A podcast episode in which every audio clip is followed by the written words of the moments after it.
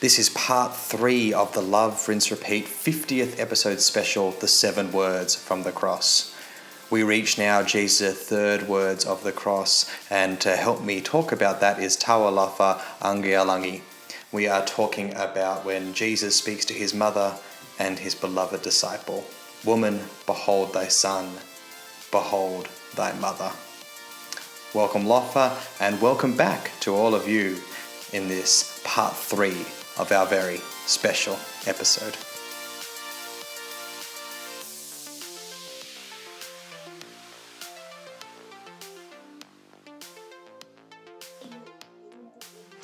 Well, Tawalafa Angalangi, welcome to Love Rinse Repeat's 50th episode, our Seven Words from the Cross special.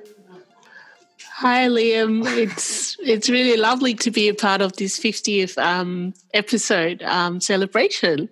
Yeah. So just to like you know, maybe not everyone knows you because the other guests on the uh, on this podcast special are previous guests, but you are our our uh, the first time guest, uh, and you're our look to the future, uh, as it were.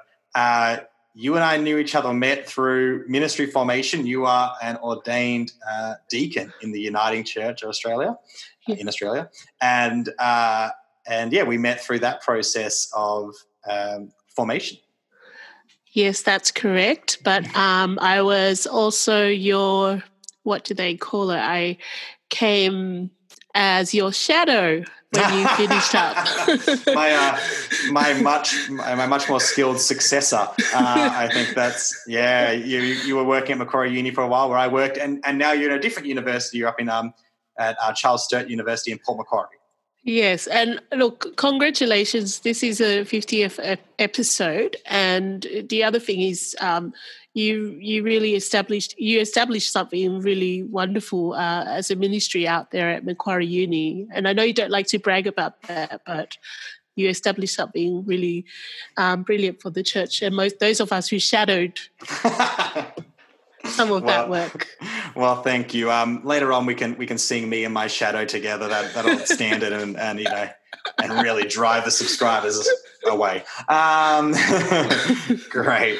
Well, I, am so glad you're here, and this is going to be a fun chat. So I'll I'll read the last words that we are talking about, which are found in John 19, 26 and 27. Okay. When Jesus saw his mother and the disciple whom he loved standing beside her, he said to his mother, Woman, here is your son. Then he said to the disciple, Here is your mother. And from that hour, the disciple took her into his home. Uh, what do you what do you hear in these words? Okay, um, there is a few. I think there's a few things that come to mind. Um, the first thing is that comes to mind is the role of family um, is not limited to the nuclear family, but there is a communitarian nature that's being established here. Um, and I also think about this that when some some interpret it as a new community and how the church should function, um, and those who were about as a kid, I used to think, oh, okay, so I feel like it's it's those who have been abandoned will now have a place of belongingness. And not only that, they, they will have someone that they may or they can refer to as a mother or as a son or as a sister. And I think that Jesus reminds us the importance of parenthood and the role of parenthood um, in this passage. Um, I also think that there's something really powerful about verse 27 when the narrative um, uh, strongly emphasizes and from that hour the disciple took her into the disciple's own home.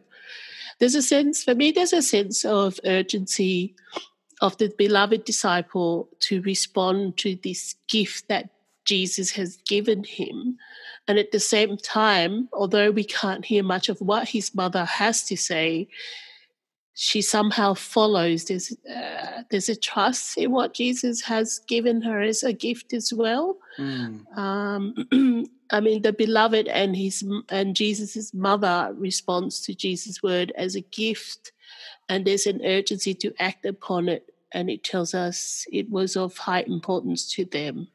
So to move beyond the familiar people that we are connected to as family, but to extend that connection and love not only to those that we know in our community or the community of faith, but beyond.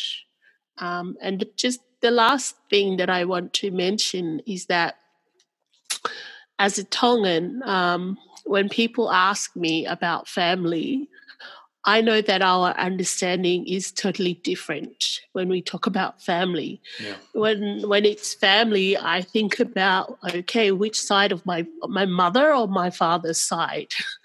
um, mm. Family for us um, Tongans is more than just a nuclear family. It is your sixth generation or seventh generation hmm. cousins.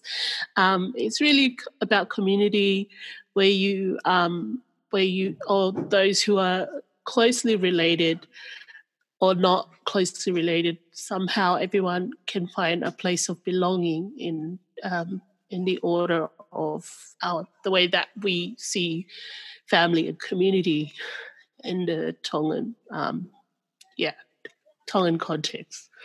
Yeah, I think that's really helpful. Where like you know it, it kind of maybe transforms the way that exactly a, a particular view, like in the West, of a very immediate family uh, and who you owe something to, and then it extends, and but what you owe kind of dilutes and dissipates the further it gets to once we're talking about cousins, let alone first cousins or second cousins or whatever. It's like, what do I owe to them? No, absolutely nothing. I might not ever meet them or do them. Like, I guess maybe I'd I'll sign a card, or like you know, if one of them dies, I guess uh, I don't know. Um, or if one of them was in town, we might have an awkward um, afternoon tea, you know, just to just because I guess we should. But like, there's not that much. But as you say, uh, whereas in, in, other cultures, in, in Tongan culture that you're speaking from, that there's you know a, a broader sense of attachment.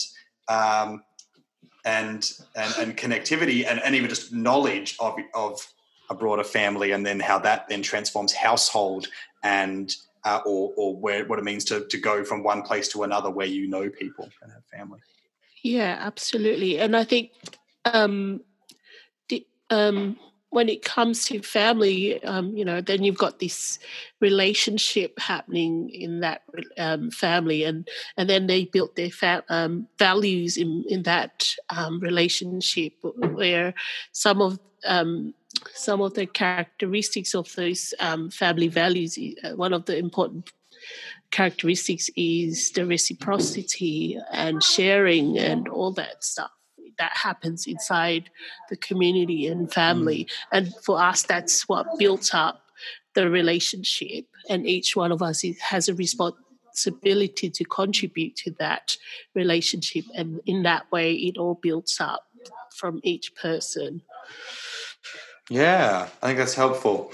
Something you said in your first response, which I, I, found really helpful in framing this up, was you're talking about how the beloved disciple acts immediately to receive this gift um, mm-hmm. into his household. And, and, the fact that you use that word gift, right, is really important. That um, that when Jesus gives, you know, you, you are now looking after, there's a way to read that where it's like, okay, he takes on an obligation right? Mm-hmm. He takes on a thing of a burden he's going to bear until the end out of, well, I owe this to Jesus to look after, which I think a, a way a lot of us would think about uh, that kind of thing. I'm thinking about um, is the movie Manchester by the Sea, where, you know, the premise is basically the uh, um, uncle uh, has to take on the young son uh, not the young son, the almost adult son, but like, you know, it's kind of framed up as, well, yes, I guess that's the thing you do, but it's kind of an obligation and we have to just try to figure out how to best navigate this. And, and our society very much pushes that, you know, people who are older or people who are the very young are in some ways obligations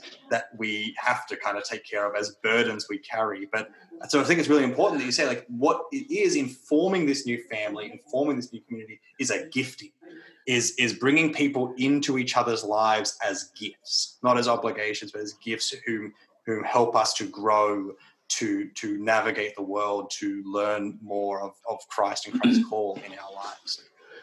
Yeah, I mean, I think it. Um, uh, that's a really good point that you made there. Um, because I think that when we change the language of obligation to gift, I think that's really helpful in a world that's that has moved into the individualism to individualism. But once we start seeing, seeing things as gifts, um, it changes the way that we think. And I mean, and I see people's lives in coming in people who come into my life as a gift rather than thinking about the obligations of what do I owe this person. Um, so I think that's a really good point you've picked up from um, what I said earlier. Um, and and I think it's pretty fair to say we've the way things are in our current context, I've heard so many people say to me, um, with physical distancing, I've never, um, I've never admired, I've never treasured the time of interaction until now, and being in community and having family. Now that we have this lockdown and all of that, um, I think we're seeing it more as a gift to have family and time and all of that, and doing things for one another rather than seeing it as obligations. Yeah, yeah, hundred percent. I think that's really helpful. Uh, another thought I was thinking with this with this passage, with this these last words. Um, so both you and I have worked in, in university chaplaincy uh, in that age group, and you're currently still doing that.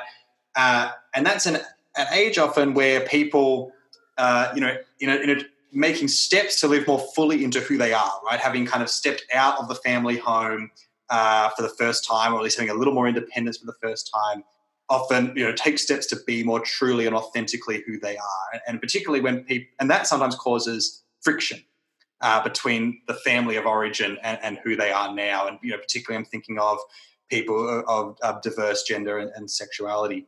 Uh, but it's but it's people who take political stances too, uh, um, of you know choosing a party to, to align oneself with or a movement to align oneself with that, that is not shared by the family, and there can be then a a separating out. And I think, as you say, this word which somewhat relativizes the importance of the nuclear family by creating a new community based in out of the gift of Christ's life and love. Um, you know, is a really good word for people who have been pushed from from their nuclear family, which should have been this place of support and love, and they can find new families uh, either within church communities or in many myriad of other ways. Uh, we see this kind of blessed from the cross, this kind of families found, uh, you know, on the path to living a full life. Yes, definitely. Sorry, Liam, my no, that's on mute. That's right. Um, yes, most definitely. Um, I mean, from my experience in the university, I mean, you have young people who are moving out of home for the very first time, and there's a sense of grief from mm. leaving home. Yeah, and then the sense of finding a new place of belongingness. And of course, some of them still look for some sort of motherhood figure in that as well. And I think that that's when the church becomes um, needs to be open to some of those young people who are looking for that home and that sense of belongingness. Yeah, yeah. Let's let's stay with that a little bit. I want to talk about that. How do you think? How does the church? I guess you know because you talked a bit about this. You know the importance of parenthood that comes through in this passage, and and, and as you say, this search for mother figures. And, and so, how might the church do this? How does the church become a place that responds to this need for a, a family, need for parenting, need for care and nurture?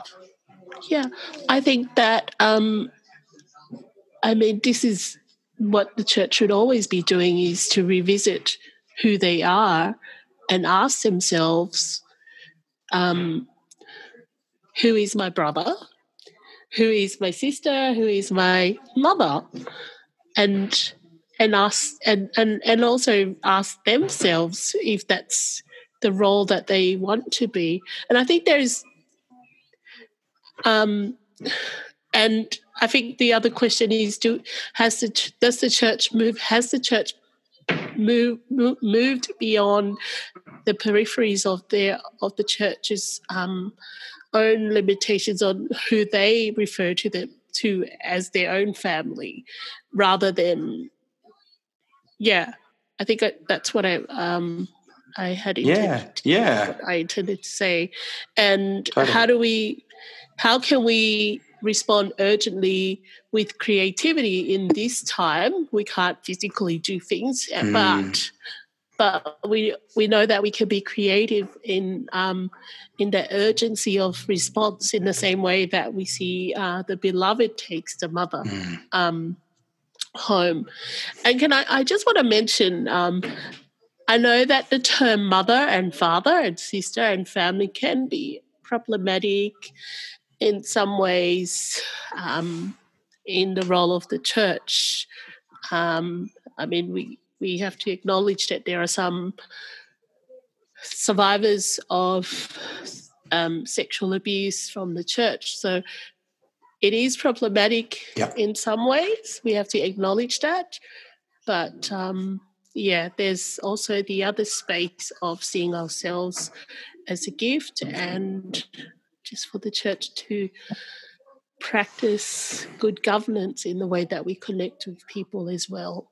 Mm, yeah, I think that's really helpful. Um, you know, what you know, because you know, yes, to invite someone into your home, to invite someone into your family and care, um, you know, is a beautiful thing and can, and can create true connection and healing and hope. But yes, it, it, but then if it is violated, uh, it, it is all the more abhorrent and, and all the more damaging.